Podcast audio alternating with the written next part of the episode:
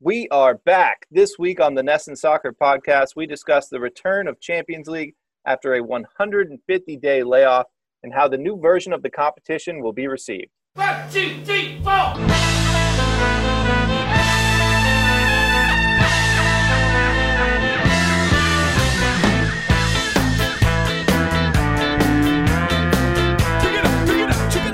Hello, and welcome back to a renewal of the NESN Soccer Podcast. I am Mark along with Marcus. We are Zooming.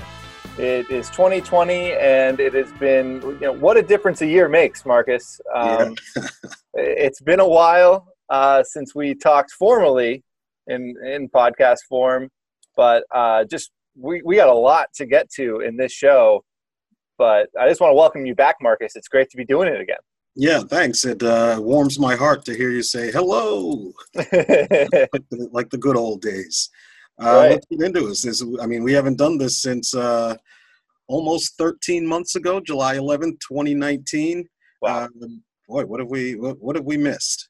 There's yeah, so I mean, we got ourselves a, a big list. Our last episode was recapping the women's national team's World Cup title um, in 2019, and since then, you know, we have had a, a good year of soccer, I would say, but um, you know, a bad year of pretty much everything else. And uh, but one thing that we did want to talk about right off the bat was Liverpool. Uh, they've gone on, they've won the Premier League and done so in dominating fashion. Uh, recent titles in the Champions League and just kind of an elevation of their club to a real elite level. Uh, and we wanted to ask each other, and I wanted to say, I believe Liverpool is really elevated to be the best team in the world. Um, and I think it's pretty. It, the proof is in the pudding, so, so to speak. I mean, they've won every trophy that you can win or that they want to win. Uh, Club World Cup, Champions League, Premier League, and uh, with their whole roster and Jurgen Klopp and everybody just kind of all in the same direction there. They seem to be one of the best run clubs in the world. And uh, I don't know, Marcus. What do you what do you Um, feel about that? If you had asked me this back in uh, March or April, I would have said it is clear Liverpool on top, dominant. But um, you know, we have to uh, remember that they were bounced from the Champions League. Atletico Madrid beat them, um, and yes, they are still the reigning European champions. They're still the reigning world champions, uh, European Super Cup winners, runaway winners of the Premier League. But that was then. This is now. Uh, in the coming weeks, UEFA is going to crown a new champion, yeah. and uh, you know, just this this hiatus, and then when Liverpool came out, they slipped up a little, lost a couple games, and um, didn't beat Man City's records. Uh, they they had a host of records in their sights, and only ended up with um, a few of them. I think it was largest margin of victory and earliest Premier League title.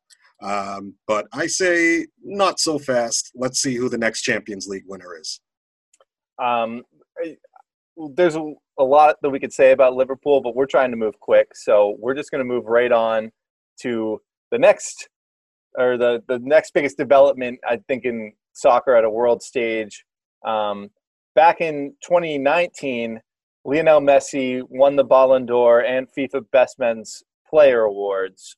Uh, in 2020, there was no Ballon d'Or awarded. Um, and this is interesting because Messi and Ronaldo, with the exception of I think only Mod- Luka Modric in 2018, Messi and Ronaldo have dominated this award for over a decade. And with there being no award in 2020, have we seen the last of Messi and Ronaldo to win this award? And who maybe was the most robbed player, being that there was no award handed out in 2020? Would you say?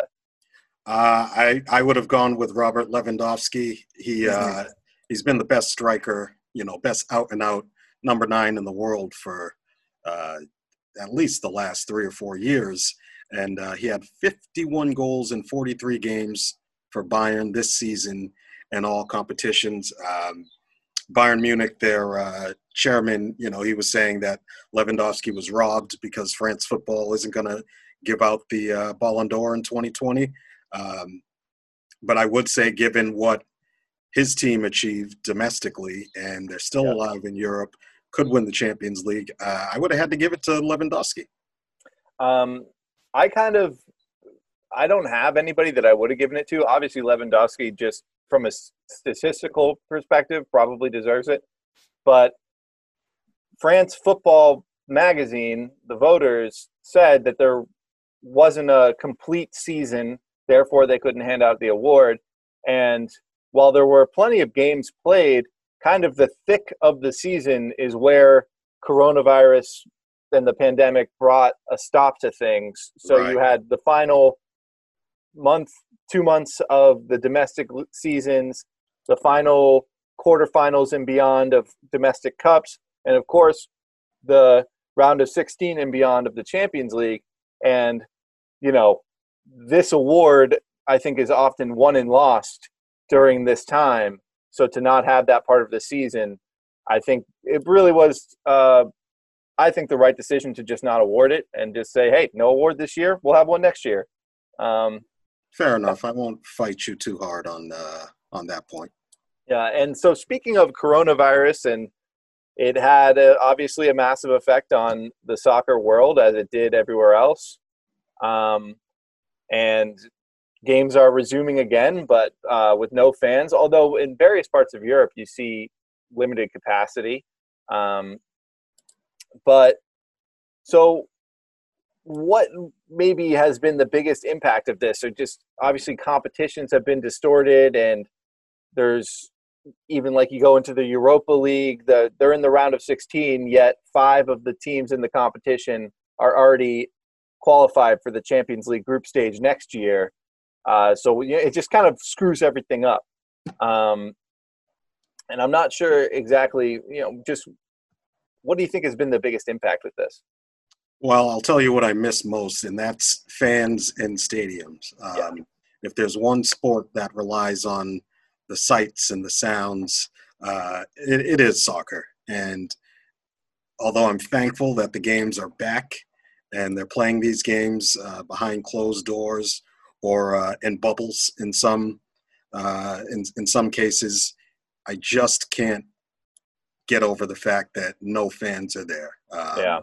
You know, one of the one of the slogans is uh, "football without fans is nothing," and uh, boy, has that ever been it's never been as clear uh, as it is now. Um, you know, fans in the stadiums, we need we need that emotion. We need them leaning on players. We need them, uh, you know, pressuring referees and things like that. Yeah, um, it's part of the game. It's been part of the game forever. Um, even if you go down to uh, youth soccer leagues where you used to star, uh, you know, you had you you, you have parents and uh, siblings, you know, screaming on the sidelines, and it's right. it's just part of the game. So it, it almost feels like a different sport uh, when you're watching it. But as I said uh, back in May or June, I'd rather have you know better empty stadiums than nothing. Uh, right. You know, the games being back, it gives us something to talk about, gives us something to write about. Not that you'll read it, uh, gives us something to to look forward to, and you know that's uh, this this one, my my heart goes out for the fans who can't go to the stadiums. Um, right. You know, I think the sport really suffers without him. Yeah, I it, this whole time, it, ever since I guess the Bundesliga came back, um, and now we're, we've gotten to the Champions League stage, which is going to take place so quickly, and we'll talk about that in a second. But um, it just feels like everything is like a big effort just to maintain the sort of soccer structure that has been built over you know decades and just like we're just trying to get through this and you can yeah. really feel it and we're still trying to maintain like okay there was a champions league winner there was a europa league winner there was a la liga winner and we're able to reset and be normal again um, whenever that becomes possible but you're right the can't go without fans for too much longer they got to come right. back and um, um, you know, we're starting to see some reports uh, just over really the last day.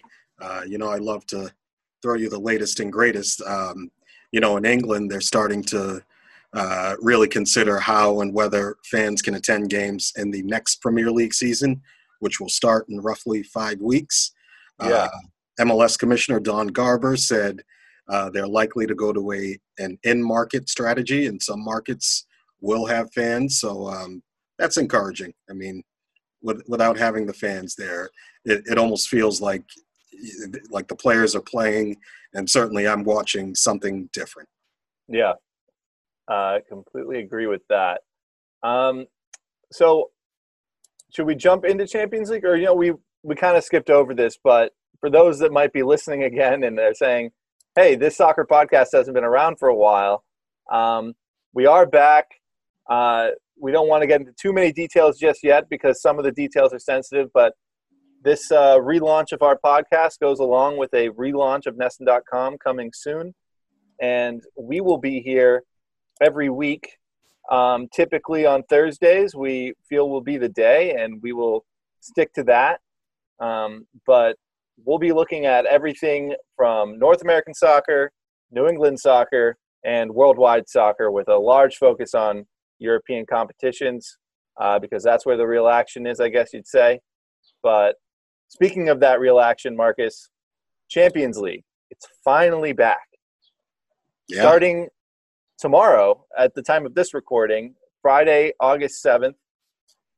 Uh, this uh, coronavirus has obviously changed a lot.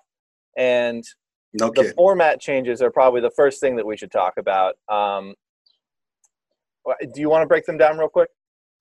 Or do you Well, want me to break sure. Um, you know, we're we're used to seeing uh, two legs in the round of 16, the quarterfinals, the semifinals.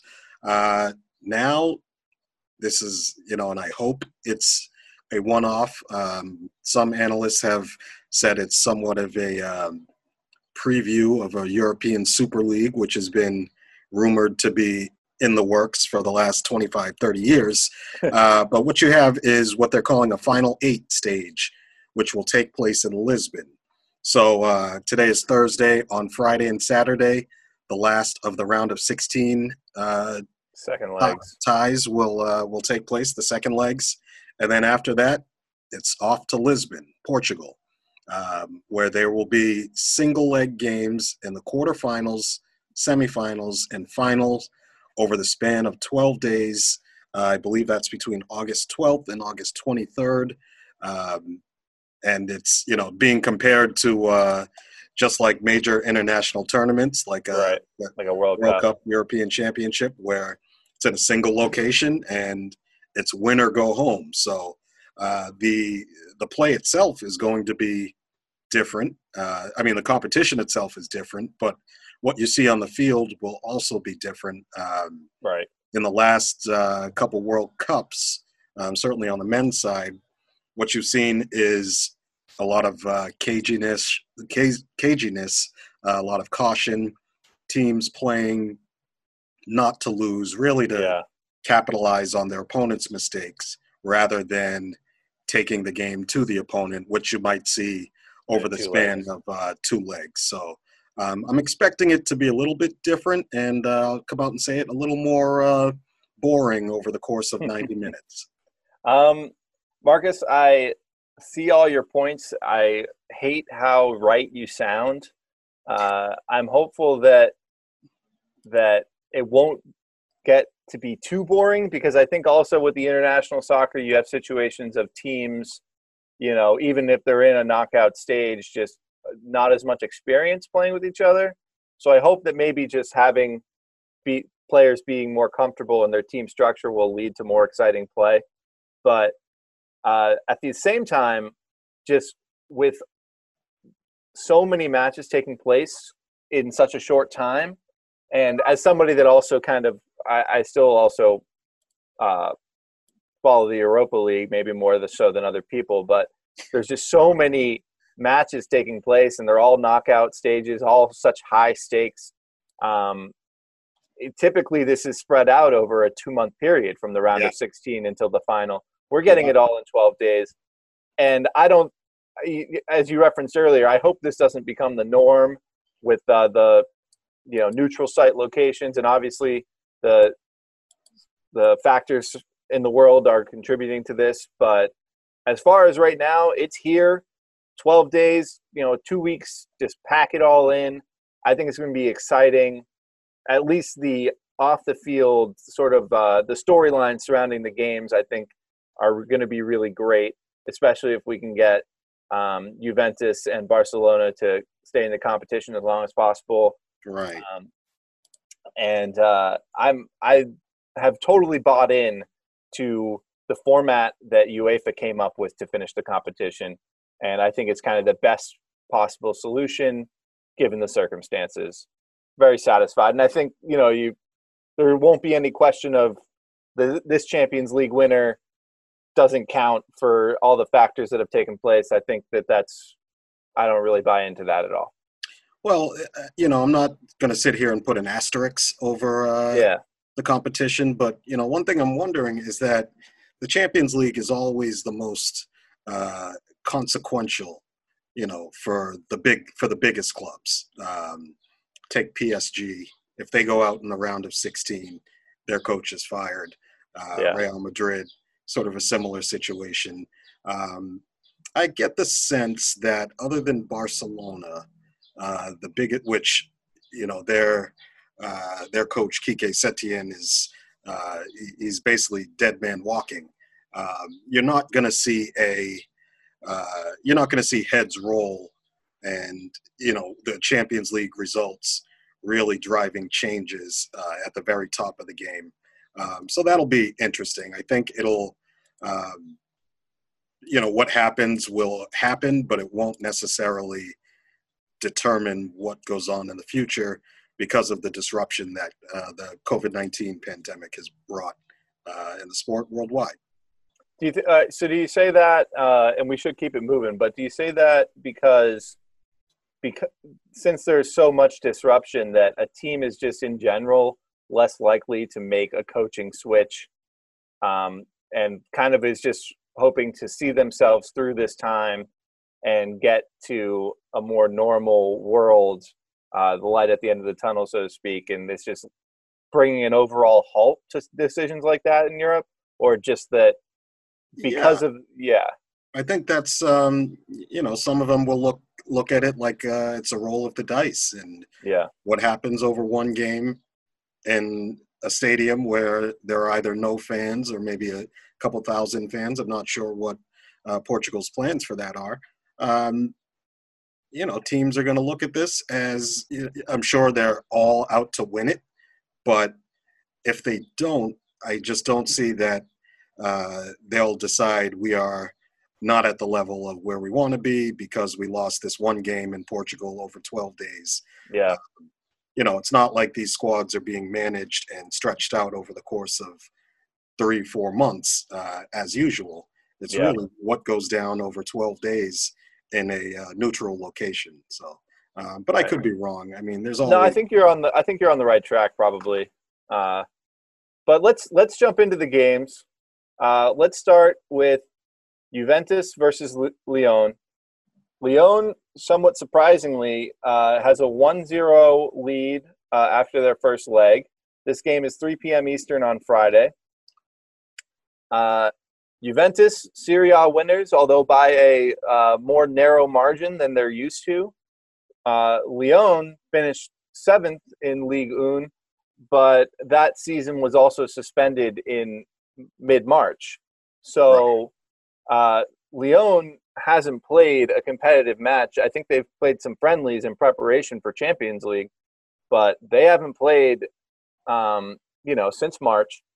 And Juventus just wrapped up their season uh, on Saturday, or was it? I think maybe last week.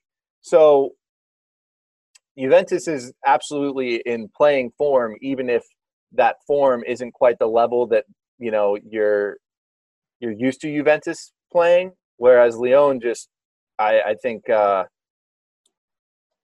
are I think we're just surprised that they're even at this stage and have a lead. Having said that, if they can park the bus and hold their lead, you know they could they could sneak through. But um, I'd be surprised. it's not going to happen. Uh, Juventus not as uh, strong and formidable as they have been in previous seasons, but um, you know, I think with Lyon, it's going to be something similar to what you've seen in the past previous Champions League campaigns, where teams are coming out of Ukraine and uh, Russia. They'll make the round of 16, but the problem is they're off for, uh, you know, they haven't played since December. Uh, yeah. and so when they return in March, you know, they just don't have the legs, and uh, inevitably they're beaten. Um, and now they're going up against uh, one of the big boys of Europe, Juventus. Um, I see Juventus overturning this. Um, maybe they win by two goals, three goals. Um, you know, Lyon has, uh, if they score an away goal early, it could make things interesting, but I just don't see how they, uh, first of all, they finished seventh in League One, which is not, uh, you know, not coming off a bad season. But yeah. I, I, just don't see how they can step on the field against a team that is uh, has at least some bit of rhythm, rhythm, some bit of form, and sneak through. Um, right. But anyway, when Juventus beats Lyon, they're going to go up against uh, Man City or Real Madrid, who will make mincemeat of them. well, that brings us to the other Friday match, also 3 p.m. on Friday.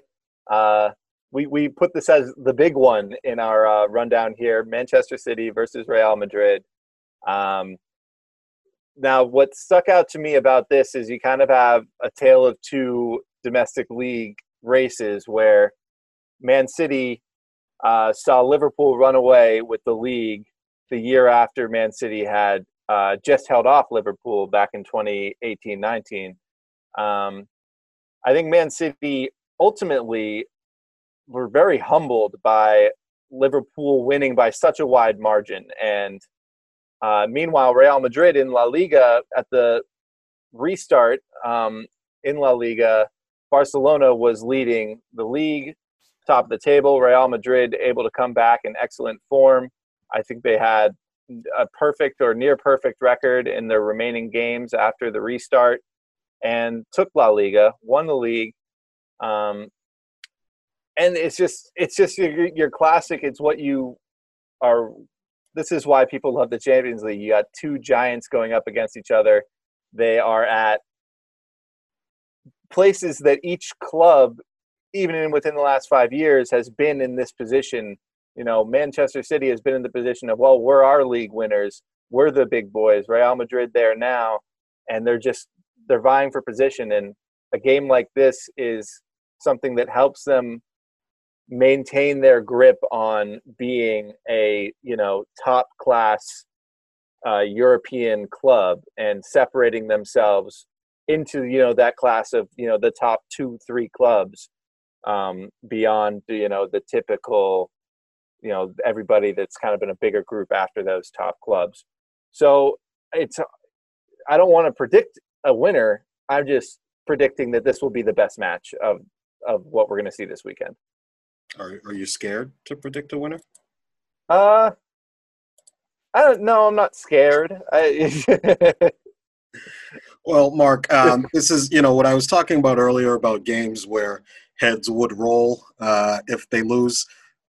This is what I'm talking about. Um, Real Madrid were, you know, they were Man City beat them at the Bernabeu two to one. Um, was one of the more shocking results. Um, you know, we, we really didn't see that coming. Uh, Pep Guardiola outthought and uh, out tacticked Zidane. And now all of a sudden, three months off, Real comes back. They win 10 out of 11 La Liga games to uh, take the domestic title from Barcelona. Um, I'm going to go with Man City to win this. Uh, because of that humility that uh, you talked about. And yeah. also, um, I think they'll be a little fresher than Real Madrid. Um, I think Real Madrid's kind of playing with house money. Uh, and then Man City's overturned Champions League ban, which, um, you know, was. Uh, I think that came out uh, just a few weeks ago. Yeah, they're actually allowed in next season's competition. Uh, this club has a real chip on its shoulder, and I think you're going to see that uh, they might go on to win it, and they would love nothing more than to be uh, the kings of UEFA, despite having serious beef with UEFA. Well, okay, let's keep it moving. Um, we get into the Saturday games now. We'll start with Bayern versus Chelsea. I don't think we have to talk about this for very long. Bayern, um, they won another Bundesliga title. They are already up three nothing uh, after the first leg, heading into this match. Chelsea, uh, without Christian Pulisic, um, to go out and score three goals or more to knock off Bayern Munich would be uh, probably more shocking than anything in recent Champions League memory. Um, yeah, Bayern. Uh, Bayern has they've been off for uh, over a month, but uh, they'll see. I don't think it matters. Yeah, yeah, that three goal cushion is uh, too much, and uh, yeah, no Pulisic, no party. Yeah, and real quick, uh, we were saying that this is a great situation for Bayern because they seem to be good enough to win Champions League, but with the long layoff, if they had come back and needed to face a Manchester City or even a Juventus, like that might have been a much bigger challenge and they might have been one and done. But now they kind of get a tune up versus Chelsea, and then we'll take on the winner of Barcelona versus Napoli, um, which is also potentially a favorable matchup for them. Uh, so it's kind of like a bit of a off and running, and I think their bracket setup puts them in a great spot to be potential favorites to win the whole competition um, at the onset here. But uh, I disagree, but I'll tell you why uh, next week. Um, okay. I don't see Bayern being off for a month and then coming back and ruling Europe. Um, I, I, just think that break will slow them a little too much. Okay. Well, so the last game, um, also Saturday, 3 p.m., Barcelona versus Napoli, tied 1 1 on aggregate right now. Uh, Barca let the Liga title slip away, while Napoli, after finishing second in Serie A in 2018 19, finished 17th in 2019 20. Um, the Serie A was much more competitive this year, but uh, that is a long way to drop um, from what they were. And I, this is a tough one to call. But you want to just sit there and say, "Oh, it's Lionel Messi, it's Barcelona, they're going to go through." Um, but Barcelona just wasn't playing all that well when the La Liga season ended, and they got a little bit more of a layoff than Napoli, who um, they were fighting to kind of get into a Europa League position and weren't able to do it. But it's kind of a, a poor man Juventus situation that we mentioned earlier. They they're in form, but maybe not the best form. Um, it's really hard to call. I, I, I still say I think that Barcelona will overmatch Napoli, but it's it's it's pretty unpredictable. I'd say. Uh, easy to call Barcelona. um, you know, Napoli got a draw uh, in Italy back in March, but um, I think with all that's happened, Barcelona has a little bit of rest. They'll be a little fresher and certainly angrier uh, in the yeah. aftermath of their uh, letting the La Liga crown slip. So uh, I see them going through and uh, taking on Bayern in the best of the quarterfinals. Yeah. Well, okay, that brings that's all of the initial end of round of 16 games to set up the quarterfinals. Uh, we're not going to talk about the quarterfinals just yet. We'll just kind of lay out the schedule. They begin August 12th with Atalanta taking on PSG. And then on August 13th, RB Leipzig will take on Atletico Madrid. Those are the two quarterfinals that are already set. Then on August 14th and 15th, uh, we'll get the two remaining quarterfinals that are going to be decided over the course of the next two days um, that we were just breaking down and talking about. But Marcus, wow, 30 minutes goes by fast, uh, but it was fun. And I yeah. am very excited that we are back. Um, we'll also be getting on as many guests as possible and kind of just pushing forward with a um, I wouldn't call it a rebrand or anything as far as NESN.com goes, but kind of just another push forward for our uh, our nice little department we got in our company here. Company here, the new and improved NESN digital team and NESN.com. The soccer podcast is all going to be part of that, and uh, just very excited, Marcus, that we got the chance to, to go ahead and do this again. Yeah, good to be back. Uh, everybody, thank you for listening. Make sure to follow us on Spotify and on iTunes, and uh, keep coming back every week. Turn up the rebel radio. Meanwhile, you must have to know. Turn up the rebel radio.